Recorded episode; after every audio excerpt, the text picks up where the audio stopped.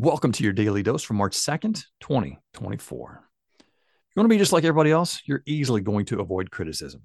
But if you want to achieve great things, be prepared for the naysayers, the haters, the people who don't want you to succeed, not on a conscious level, but deep down below, because it shows them they have no excuses why they can't do the same.